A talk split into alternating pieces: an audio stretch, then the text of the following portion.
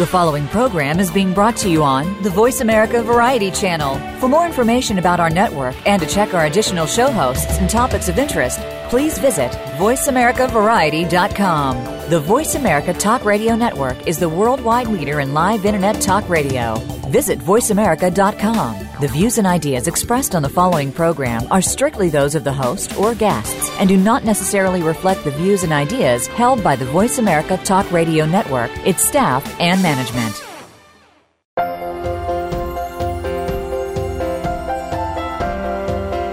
Are you ready for the new wave of change that is emerging in our world today? What does it look like? How will it reshape our collective future? We see more and more women are making a rapid rise to the top, taking over leadership of their countries, influencing social and political decisions on a global scale.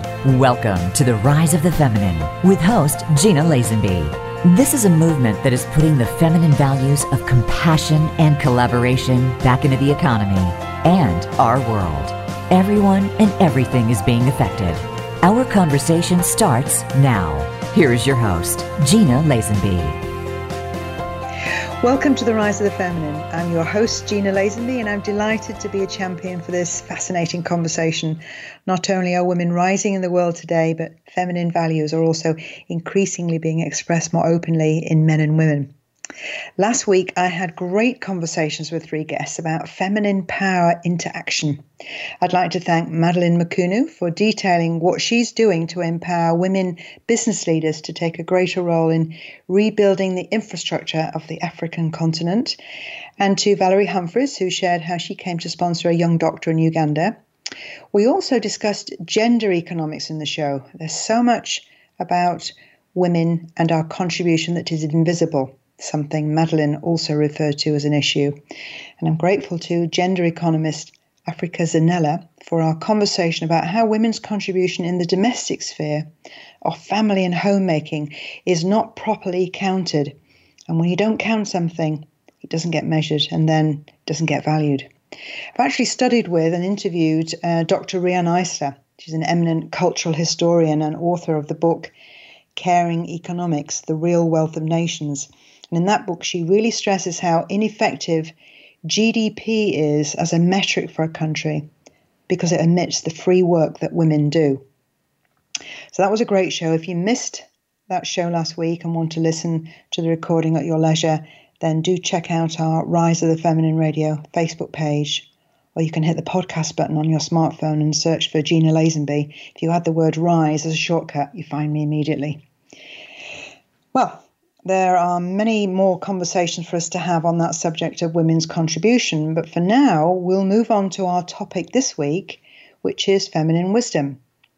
We're going to look at the difference that women can bring when we participate in the workplace and anywhere that we can be fully represented, particularly in those decision making rooms, and also environments which we feel are conducive to us sharing our authentic selves where we can bring our wisdom, where we can contribute what is different about the way we see and approach the world. My three guests today include Karen Wilhelm Buckley, who has been a champion for decades in the conversation of bringing feminine wisdom and to corporate life in particular. Betty Ann Heggie, who is a member of Canada's top 100 most powerful women Hall of Fame. She'll present our country report on Canada. And leadership coach Nyali Muir will talk about her coaching in feminine wisdom and how her own experience of walking her talk and living her life in trust brought her the opportunity to coach the Kenyan Olympic team. And that's our one woman feature. So let's get started. Karen Wilhelm Buckley is our first guest today. I met her a few years ago in San Francisco, and as an event organizer and writer about feminine wisdom myself, I was excited to hear her speak on this subject. Since then, we've many times hosted women's gatherings together in San Francisco, beautiful circles of women entrepreneurs and women leaders. So when I wanted to put feminine wisdom into our schedule, Karen was definitely my first port of call.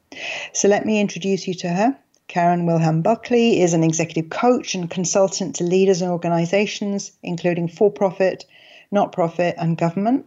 Her particular expertise is in organizational development, and she excels in helping her clients develop the wise leadership that's needed for effective change. Karen is a published author, an experienced international speaker, and leads women retreats through her Wisdom Connection. Hello, Karen. Welcome to the Rise of the Feminine. Thank you, Gina. I really look forward to being with you on the call today. Thank you. Now, Karen, we met, first met a few years ago in California because I know that you're um, and live in Mill Valley. We met at an event where you were the speaker talking about probably feminine wisdom. And, and re- what, what was so memorable for me was your story about how you looked in the dictionary and there was no definition for feminine wisdom. And then you found one. so tell us about that. I will be happy to. Um, I was involved in a high level international meeting, and when they came in with the next uh, program for the next big conference, and it was all men on the program, or 80% men. I said, wait a minute, what are we missing here? These are very interesting, wise people. How could we be missing? How is it that we don't see the wisdom of women? Mm-hmm. What is it that doesn't bring that forward and and be, and that it's not considered as a woman who would be viable to be on this international speaking platform. Mm. That provoked an inner dialogue for me where I was choosing to no longer make anybody else wrong for not seeing it, but rather to look at what are the cultural assumptions that we live inside of. So I did an online search for wisdom and I discovered that most of the quotes are by men. Then I looked up wisdom in Wikipedia. The photographs are all of men, old men with white beards. there at that time was nobody young and no women.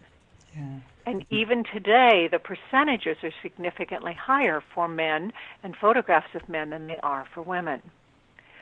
Next, I looked in the dictionary because by now I really wanted to understand this um, wisdom because I recognized that someone being wise was a criteria for them being chosen to um, speak.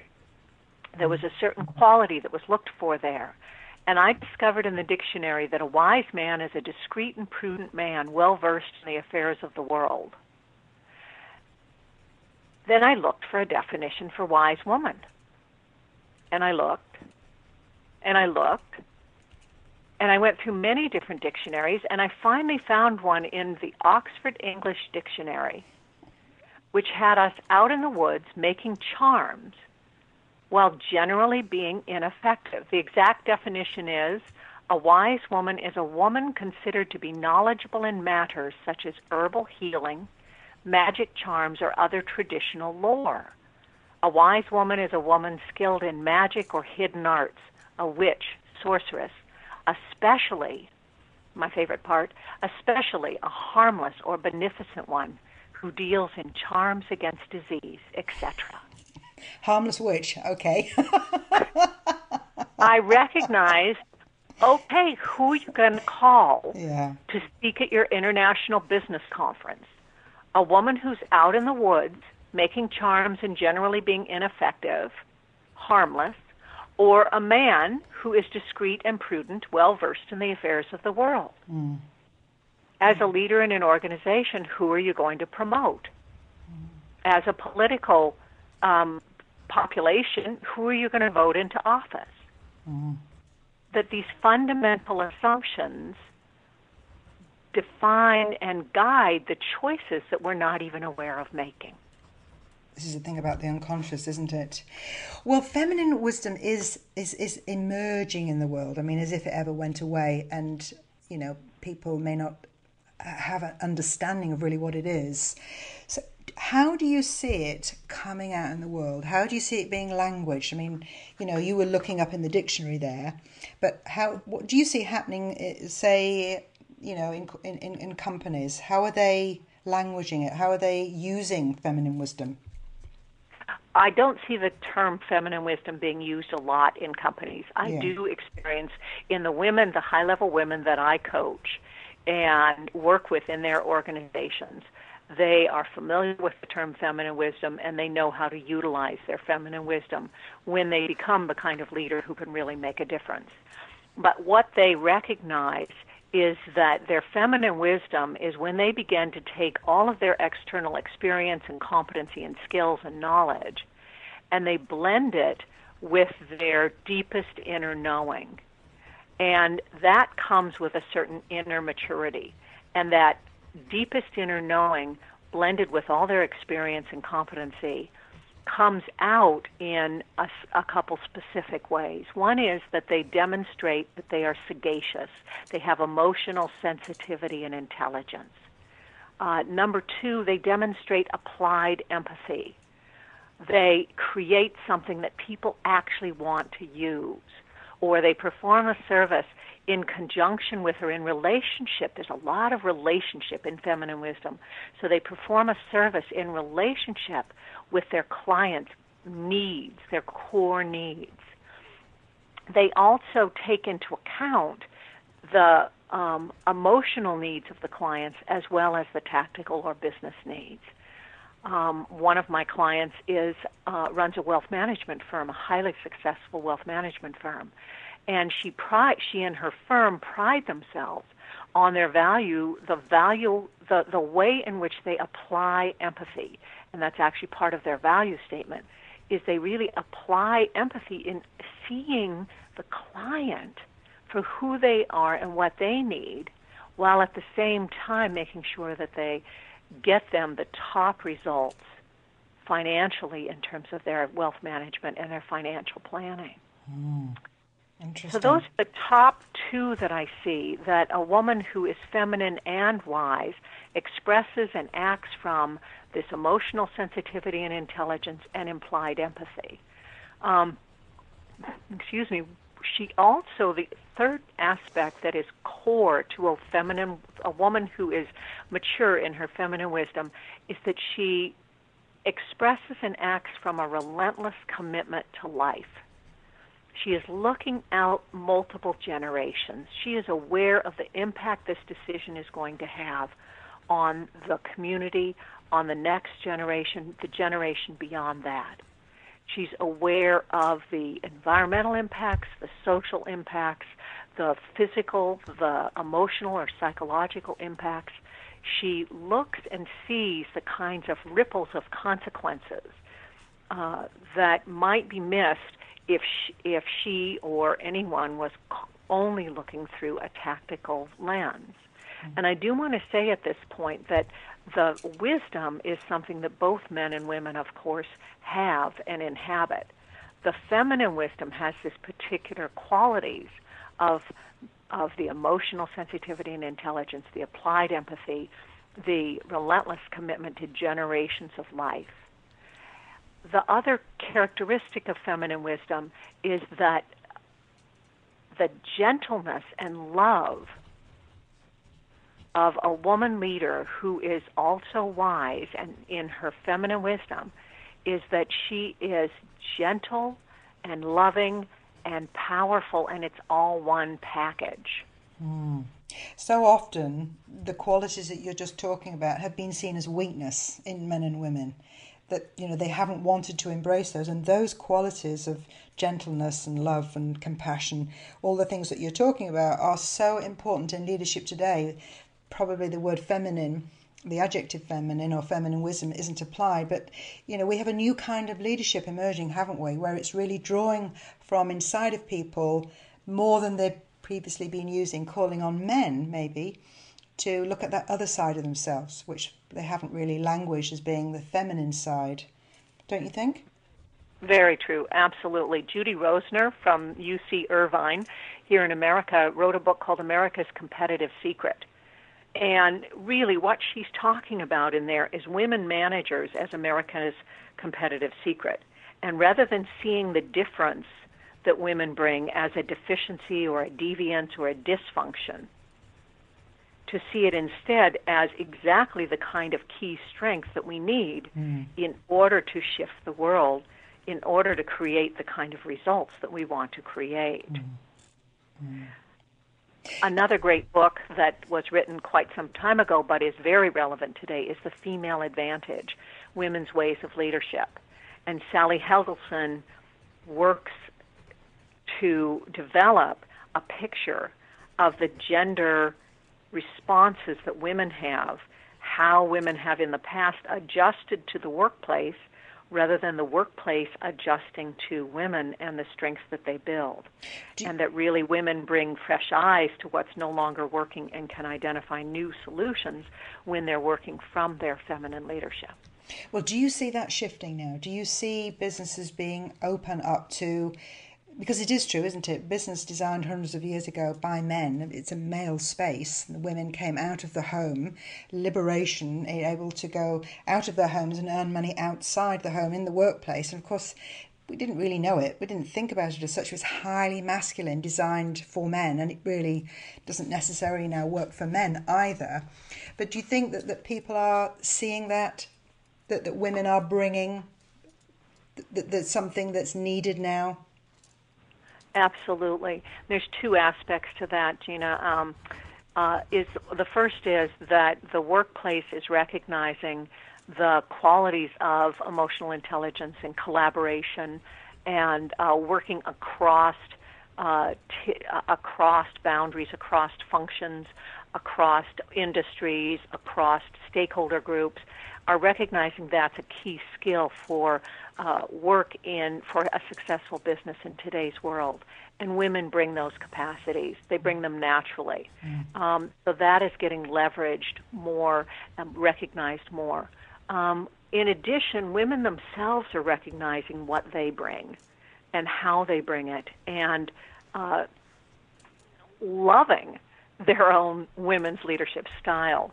Uh, there's a great book, How Remarkable Women Lead, um, that is uh, capturing the stories of a number of high, of key women leaders who uh, have have their own search and their own resolution around trusting themselves as women leaders.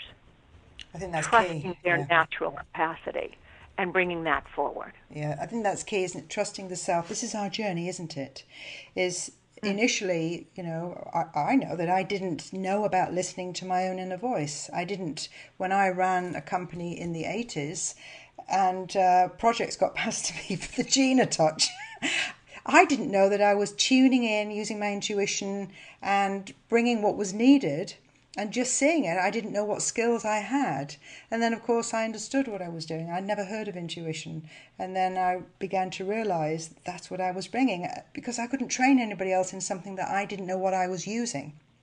Mm-hmm. And this is Absolutely. this is the point, isn't it, of having that inner voice and trusting. So how how can how can women develop this? I mean, you and I have been part of women's circles and gatherings before where we've met as women and seen each other as women, and that's empowered us, hasn't it? Moving out into kind of more masculine arena. How can women develop our skills more in that area of developing our inner power and that voice and that trust that you talked about? Well, I love what you just said, Gina, because women's circles or making sure and cultivate what one one woman leader called heart lunches so not just to have power lunches, but to have heart lunches with, with another woman or, or a man uh, who really listens to your core, where you can speak frankly and intimately about your process and the way you see something.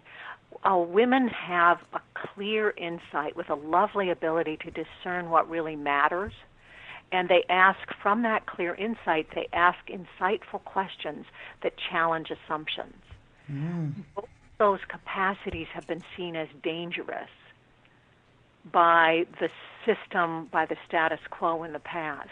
In today's world, with the um, excuse me, with the emphasis on disruptive industries and the emphasis on uh, the next innovation that's actually going to take us out of the status quo, this ability that women have to really discern what matters and then to ask the question that challenges the assumption that might be keeping us locked in becomes uh, a skill that has more a collateral to it, more capacity. Interesting, because recently we've we've had um, issue in the news where uh, a senior government minister was caught, ex-minister, was caught off guard by the TV cameras and referred to our new Prime Minister Theresa May as a bloody difficult woman.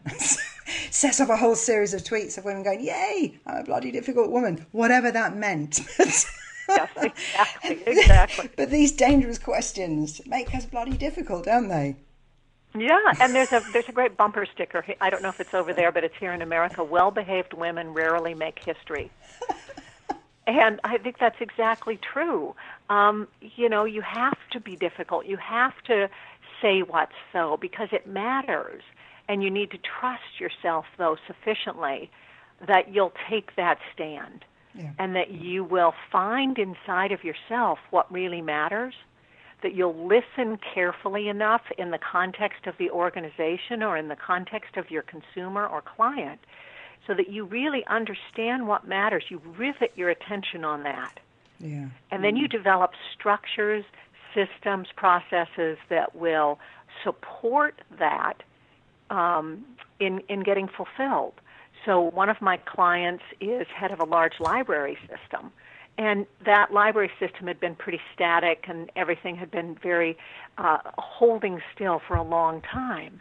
And what she did when she came in was really began immediately by listening to what do the library patrons want, what do the um, what does the community want, what else might there be, and then designed structures and processes that matched that so that when someone came in, the whole way they interacted with the library felt more in line with what they most wanted to be experiencing and creating in their life.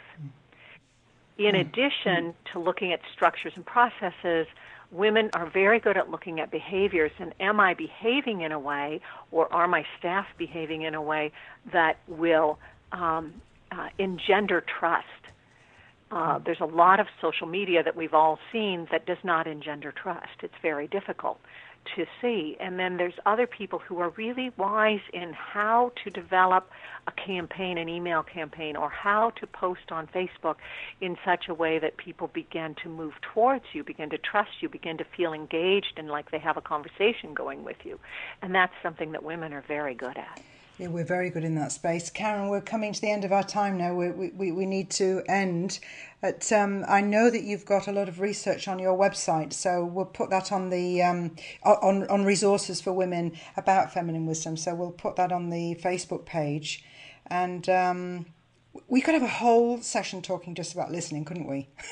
We could indeed, and and what talking about how do we cultivate wisdom? Yeah. I have a women's retreat that I lead each year in Hawaii, and that's the entire purpose of it is to deepen to take the time and have the space where we can discover the still beautiful voice of our own wisdom and learn how and gain the strength and power to take that back into our workplace. And it's so much more fun, Gina, yeah. as you know. I know. It's so much more Yes, fun. we learn and have fun.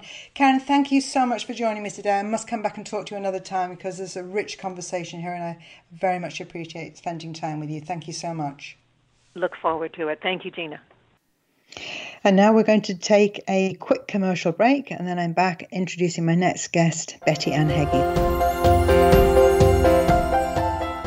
Become our friend on Facebook. Post your thoughts about our shows and network on our timeline. Visit facebook.com forward slash voice America.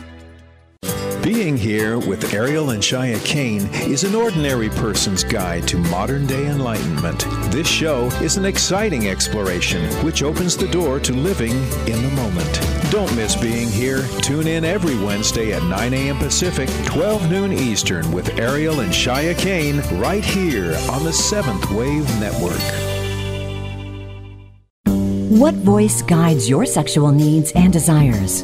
Yours or others? The Sexual Voice with host Jessica Ford is the show to lead you to a happier, healthier, and more fruitful sexual self. Let Jessica help you find your own unique voice to express sexual feelings, gain confidence, and to appreciate your own needs and desires. Listen live every Friday at 3 p.m. Eastern, 2 p.m. Central, and 12 noon Pacific Time on the Voice America Variety Channel. There is a sexual voice inside of everyone. Come discover yours.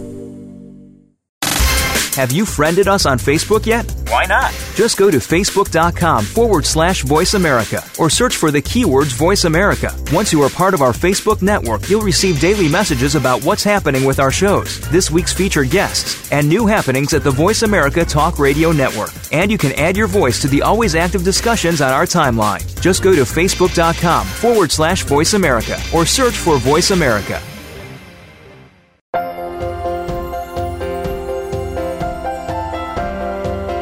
You are tuned in to The Rise of the Feminine. If you have a question or comment about this program, please send an email to Gina at GinaLazenby.com. That's Gina at GinaLazenby.com. Here again is your host, Gina Lazenby.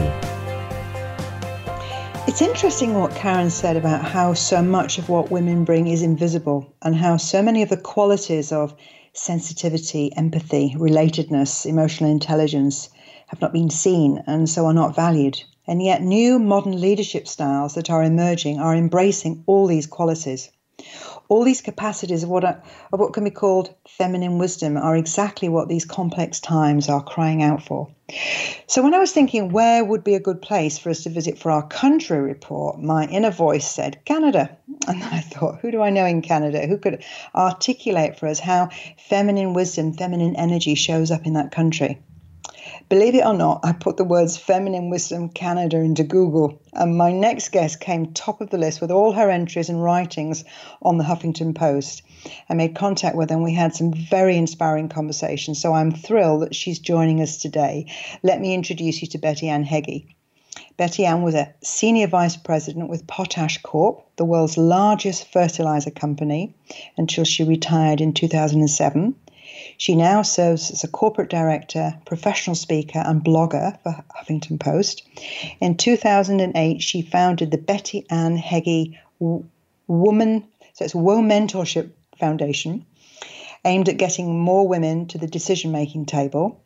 In 2015, Betty Ann was the recipient of the Trailblazer Award from Women in Mining Canada and named one of the 100 global inspirational women in mining. She received the Queen's Golden Jubilee Medal, the YWCA Lifetime Achievement Award, and among her long list of activities and achievements, she also developed and hosted a Canadian mentorship experience for women from Afghanistan. Hello, Betty. Welcome to the Rise of the Feminine. Thank you, but good to be with you, Gina. Great.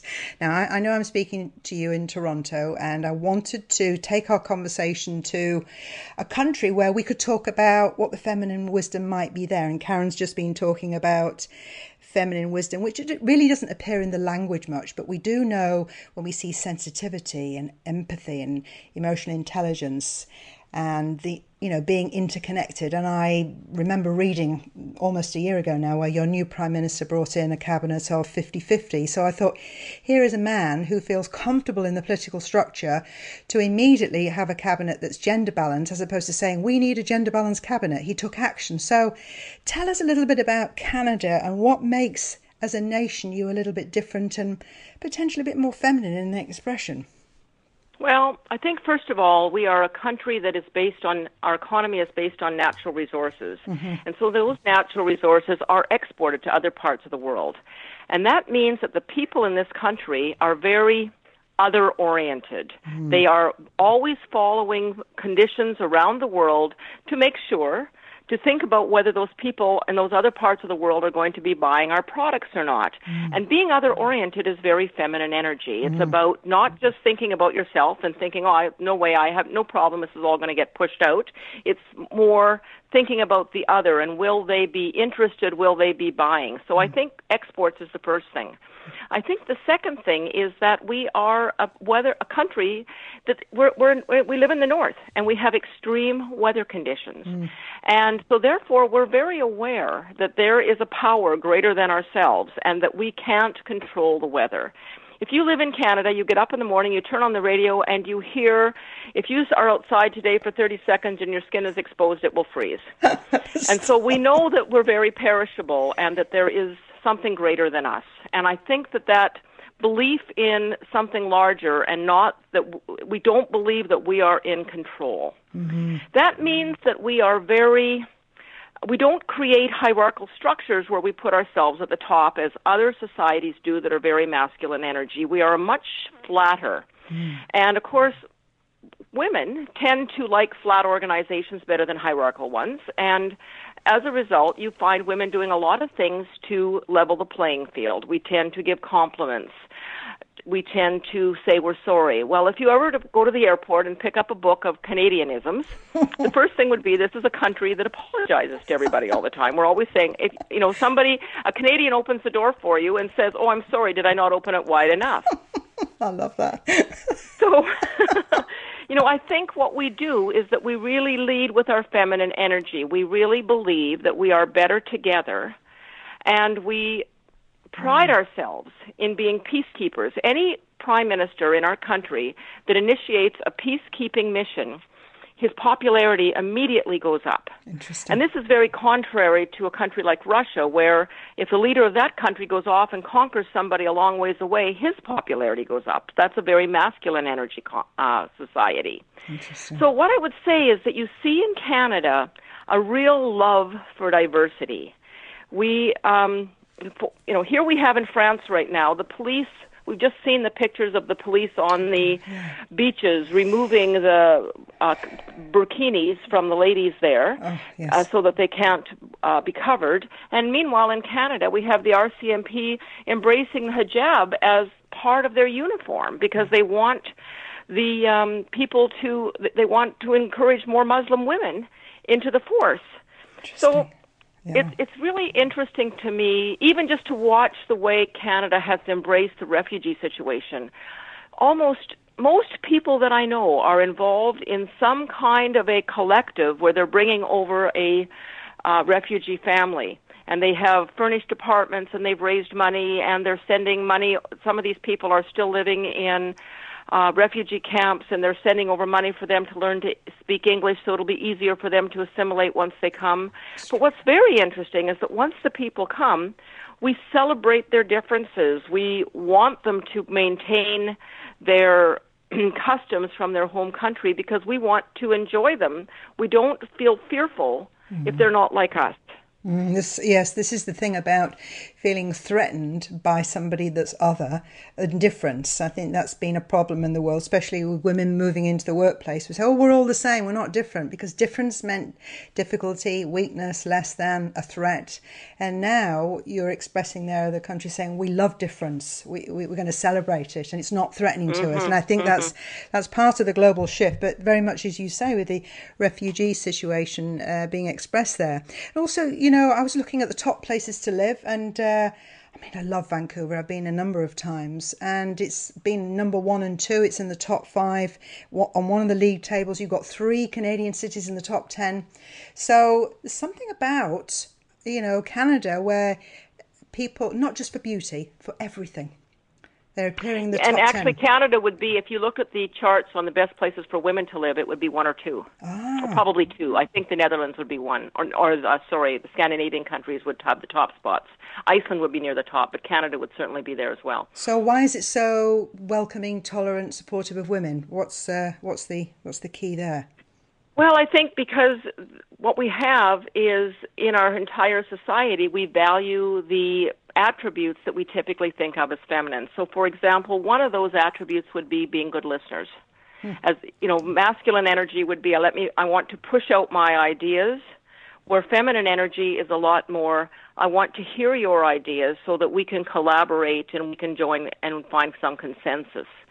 Canada is also feminine energy is also a lot more problem prevention. So it's more feminine energy is more cautious, where masculine energy is let's not worry about it. Let's you know charge ahead, and if there's a problem, we can resolve it later.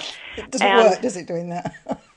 well, as a result, when in 08, when we had the financial meltdown around the planet, the Canadians had been more cautious and not allowed our banks to merge mm. and to overextend themselves, and we avoided the entire world um, uh, recession at that time. Mm. Doesn't get re- so that doesn't get reported that, much. Mm. Interesting. That, mm.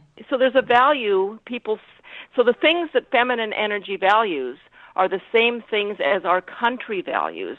We're very much about the collective, and um, we're very much about uh, we're, we're, I think again, because you know, when you're in a commodity business, you're very long-term oriented. You know that it's no use just cutting the price right now in the short term, because that's going to take you a long time to get it back up. You're much better to sell less now and have a good price and have it more stable over the long term. So I just think we're a lot more, um, and that leads to more creative solutions. Mm-hmm. Uh, and I'm proud to say that I think our country's come up with a lot of them. Hmm. And do you do you have many women uh, leaders of organisations, um, as well as women being senior in the workplaces? That's two different things, isn't it? You can have a lot of women in the workplace doing well, but have you got organisations where I, women I have risen to the top? It. Yeah. I would say that I think there is less uh, because we are a feminine energy culture. Uh, we have more we have less implicit bias that's negative against feminine energy values. Mm-hmm. And that makes it easier for women to move into these positions. Mm-hmm. So um, instead of feeling that we're not right if that, that the if if you have a patriarchal system that's designed by men for men, what you find is that a woman can do the same things, but not in, in a woman who we have these attributes that under under that condition you have attributes that you believe are masculine energy are kind of intertwined or interchangeable with what we think leaders are. Mm-hmm. And that makes it more difficult for women to be perceived as leaders because if they go out and start exhibiting a lot of masculine energy behavior, such as being very self sufficient, very directive, very independent, um, very action oriented, uh, people very hierarchical in their structure, people are going to think that call them with the B word. Oh, yeah. but I do think that in Canada, women can women will we can ha- go forward with a different style of leadership mm. that is more collaborative and relationship oriented and it's better accepted because people uh, believe that they're doing the right thing because it aligns with their value system as a country. and I think this comes from maybe the fact that we're in the north and we understand that we're at the beck and call of the weather and that we're not all mighty all powerful ourselves but it also might come that, that we're basically an agricultural economy mm-hmm. and in the fall when the weather's getting bad if you've had your machinery break down the other people bring their machinery in and they help you get your crop off and they you can't wait for somebody else to show up and you can't take care of it yourself. You have to work together. Mm-hmm. And I think that's just become part of the Canadian psyche. Mm-hmm. And that's what women are good at and that's what they are that's what they bring forward and people appreciate that. They don't see it as a weakness, they see it as a strength. I think that's that's the nub, isn't it? It's to see these things that people have felt are weak and see them as strengths and have them valued in society. Betty, that's uh, that's a wonderful synopsis of Canada, uh, expression as a more feminine and more femininely wise country. Thank you so much for that. That's brilliant. Well, my pleasure. I would like to just close by saying, Gina, that we still, as women in this country, complain that we're not where we are, we'd like to be. yeah, but all, all we by are comparison. progress for sure. Yeah, it's all by comparison, isn't it? It's relatively yes. speaking. Uh, uh it's definitely, yes. and I know that's a lot of the work you do. It's great work too. Yes. Betty, thank you so much indeed. Thank you for having me, and I look forward to uh, speaking with you again, Gina. Thank you. Bye bye. And now we're going to take a quick commercial break. Then I'm back and introducing my last guest, Nyali Muir. Become our friend on Facebook. Post your thoughts about our shows and network on our timeline. Visit facebook.com forward slash voice America. Are you a real sports fan? Get ready to talk football and anything else sports with Kwame Lassiter, formerly with the Arizona Cardinals, San Diego Chargers, and St. Louis Rams. Kwame's got the experience, so he's prepared to talk sports with you every week on Kwame Lassiter's Sports Talk. It's on the Voice America Sports Network every Tuesday at 9 a.m. Pacific Time, noon Eastern Time. Get ready for unpredictable fun and sometimes a sarcastic look at the world of sports. That's Kwame Lassiter's Sports Talk on the Voice America Sports Network. What if there was a radio show that could demonstrate how we can cut your taxes in half without diminishing needed government services? One that could explain how to create tens of millions of jobs at no cost to taxpayers, as well as fantastic yet easily affordable health care. Side effects include cutting crime rates nationwide, providing better education for our children, international peace and harmony, and protecting your private personal data from government intrusion. Tune in to Libertarians Working for You with Arvin Vora, weekdays at 2 p.m. Eastern Time, 11 a.m. Pacific, on Voice America Variety. Have you friended us on Facebook yet? Why not? Just go to facebook.com forward slash voice America or search for the keywords voice America. Once you are part of our Facebook network, you'll receive daily messages about what's happening with our shows, this week's featured guests, and new happenings at the Voice America Talk Radio Network. And you can add your voice to the always active discussions on our timeline. Just go to facebook.com forward slash voice America or search for voice America.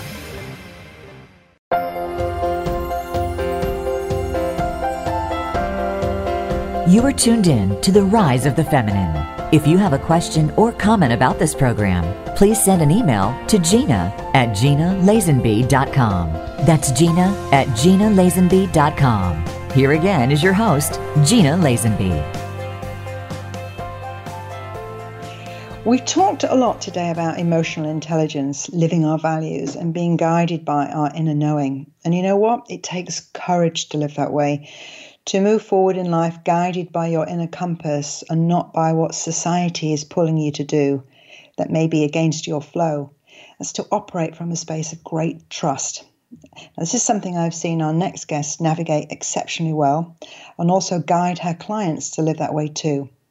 Our final guest today in our one woman feature is Nyali Muir, a leadership coach who has been a transformational educator for over 25 years. She leads extraordinary women to, to transform from their impossible into their I'm possible. I've known for a few I've known her for a few years and seen how eloquent she is in bringing feminine energy and feminine wisdom to a gathering. She's going to share how she's been living her life in the feminine wisdom space of trust, constantly guided by her inner knowing. And I want to ask her how that way of being led her to being asked to coach the Kenyan Olympics team who came to London in 2012. Hello, Nyali. Welcome to the Rise of the Feminine. Gina, thank you, and hi to you and your listeners. It's a joy to be with you. Thank you. So, I know that in your work as a leadership coach, you're very much working with connecting people with their, as Karen put it, their deepest inner knowing and, and living with trust. It's something that you do. So, I'm really interested to know how it came that you ended up working, coaching the Kenyan Olympic team who came to London. How did that happen? Mm, thank you. a, a, really, a really amazing and miraculous uh, experience for me. It was beautiful. I had um, gone to Kenya to see Nyali Beach, where I was named after. I was born in Cape Town, South mm-hmm. Africa, but I was named after Nyali Beach in Kenya. And I went, and it was, it was the most beautiful time. And whilst I was there, I was moved, beyond moved, by the courage, the dignity, and the integrity of people, the, the innovation, not integrity, but the innovation of people to do so much with so little. And mm. I thought to myself, I was profoundly moved, and I thought, how much more could be possible for these people if they had access to a fraction of what I know in the education that I have. Mm. Which then, when I came back, it really moved me to try to contribute. So I really wanted to give something, not to get, but to give. Mm. And I contacted the newspapers in Kenya. I wanted to write for them anyway. They weren't particularly interested. So I contacted the Kenya embassy here. And they made some suggestions about various organizations, which I followed up. And it was one of those organizations, they were really captivated by what I wanted to share and write about and contribute. So that created a partnership, and over time, they got to see who I was, who I am, mm. and there was a real mutuality and a respect that grew. And from that, over time, came the invitation mm. to coach the Kenyan Olympic team in 2012, which I did. And I could never have anticipated or imagined that my giving and my being creative and extending and my bigger why, which was to really contribute to the feminine and raise the value of the feminine through all areas of life, might have a result such as that. Mm. I, I, know you've written before about in, in, ter- in terms of trust there is that thing about trusting and then just kind of being, but then action is needed. You can't just wait and do nothing. We kind of have to reach out to the universe. So I've loved what you've said before about not waiting to be discovered, putting yourself out there, which is what you do with the embassy. You know, you've talked about being the heroine in your own story, which I love. And this is what you did, isn't it? Just reached out and then from that place of trust and action came that uh, that response. So what did you coach the team on? How did you make an impact with them? What did you do? Well, I was taken on to deal with cultural change, empowerment, and confidence building, all of which we did. But included in that, one of the key pieces that I worked with is was teaching emotional intelligence. Mm. So boil down to its basics. What am I feeling? What am I needing? Mm. You know, in a hyper masculine world which we live, we're so focused on the external, we, and we have very little language and intelligence for our internal experience. Mm. And it's when we get really clear on what we're feeling, and our feelings dictate uh, our needs. Uh, and our feelings precede our needs. And when we were able, when the athletes were able to identify what they were feeling, that would then dictate what they needed, and then they could fulfill on their needs. And in all of life, um, we cannot thrive and flourish, Gina, and make our greatest contributions unless we know, uh, unless we have our needs met. Mm. And our feelings always precede our needs. So emotional intelligence is super important. We also worked with intuition, and we also worked with um, really recognizing, uh, identifying and recognizing their unwanted patterns uh, which then sabotaged their results. And we were then able to course redirect which then resulted in evolved, elevated performance.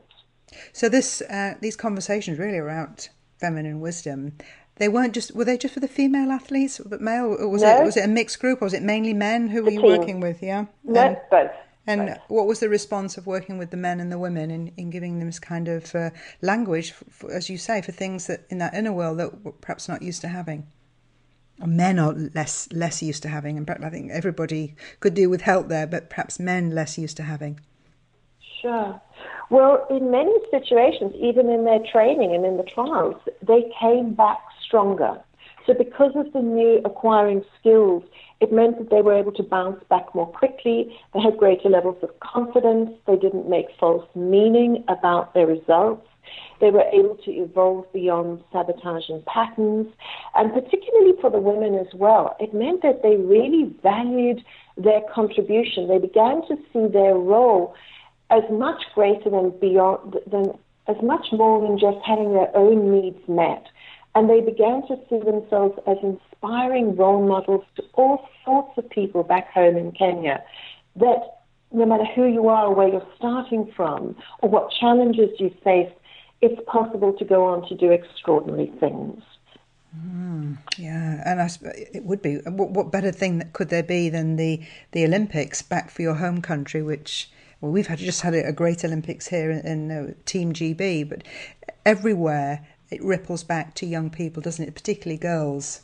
Yeah. So, uh, yeah. So let just share with me about how you got to this place where you're you're working in this area of helping people connect so strongly with their inner world and this feminine wisdom. What was your own journey that took you to that place where you were developed this fluency?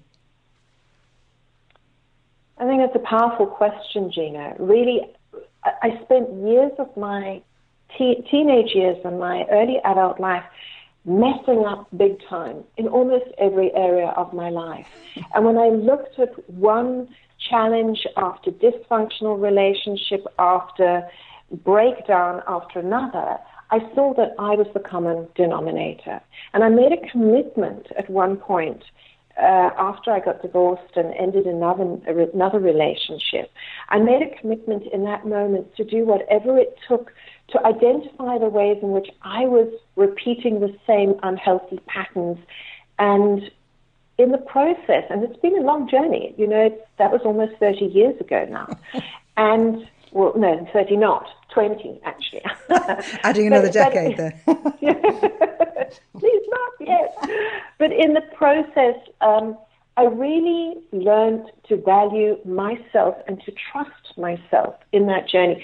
I turned inwards you know, where the masculine is about what's going on in the outside world, the feminine really is about, this isn't a gender conversation, it's mm-hmm. about really uh, identifying and owning what's going on inside and having a language for our inner landscape and our inner experiences. And the more I did that, and the more I listened to my inner knowing and my guidance, and then took action on that guidance, I got incredible results. And that gave me greater confidence and, and, and empowerment. It was profoundly empowering. And then this enabled me to take greater risks. And now that has resulted in me working with, you know, extraordinary women leaders, people who have incredible le- leverage, uh, and interesting and inspiring and successful people, mostly women. And we focus on, and I'd love to share with you and the listeners something, and it's to give them a practice each listener, I really encourage you to own your value. And the only qualifier you need to be valued is that you that you were born and that you exist. You do not need to have to earn it, prove it, or overgive of yourself. Your very existence is enough reason for you to be valued. Wonderful, perfect time. We're, we just need to finish, and that was a beautiful ending. Nyali, thank you so much for sharing that. That's lovely. Thank you. Mm, my joy. It's been a pleasure being with you. Lots of love, Gina, to you and your listeners. What we've heard today is what feminine wisdom is about, how it shows up in practice, how women leaders in particular are accessing it and quietly bringing it to their leadership. It's all part of the new way of leading. It's really something the world is crying out for, but it's not necessarily being languished as feminine wisdom. But there is clearly a call for more women to step up, and there's an openness and sometimes an appetite for the difference that women can bring. It's something that's been missing or drowned out in a hyper masculine system. But times they are a changing. The feminine is indeed rising. It's interesting to hear Betty Ann's perspective from Canada and how different a country can be when feminine values are at the heart of how a nation sees itself and wants to be seen in the world. Of course, nothing is perfect, nowhere's perfect, and it's all relative, and everywhere there are improvements to be made. Canadian people largely value a more balanced lifestyle, the incredible natural resources and environment that they have. They want to be seen as peacekeepers in the world and they prioritize harmony in their relationships. That set of priorities is indeed a beautiful expression of the wise feminine. Now it's almost time to go, so quickly looking ahead in the next couple of weeks, we're going to be talking about relationships for older women, changing masculinity, how teenage girls experience themselves in the world. I'd love to hear from you. My email is gina at ginalazenby.com or tweet me at ginalazenby. Remember, we have a Facebook page, The Rise of the Feminine Radio. So that's it for now. It's time to close the show. Please do invite your friends to listen as well. Until next week, stay well and thank you very much for joining me on The Rise of the Feminine.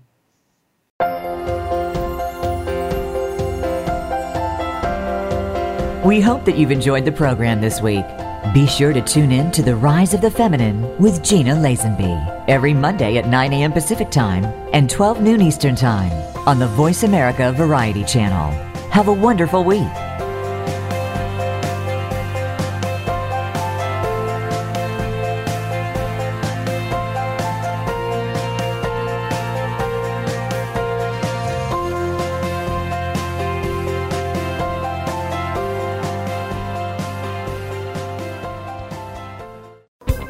Thanks again for listening to the preceding program brought to you on the Voice America Variety Channel.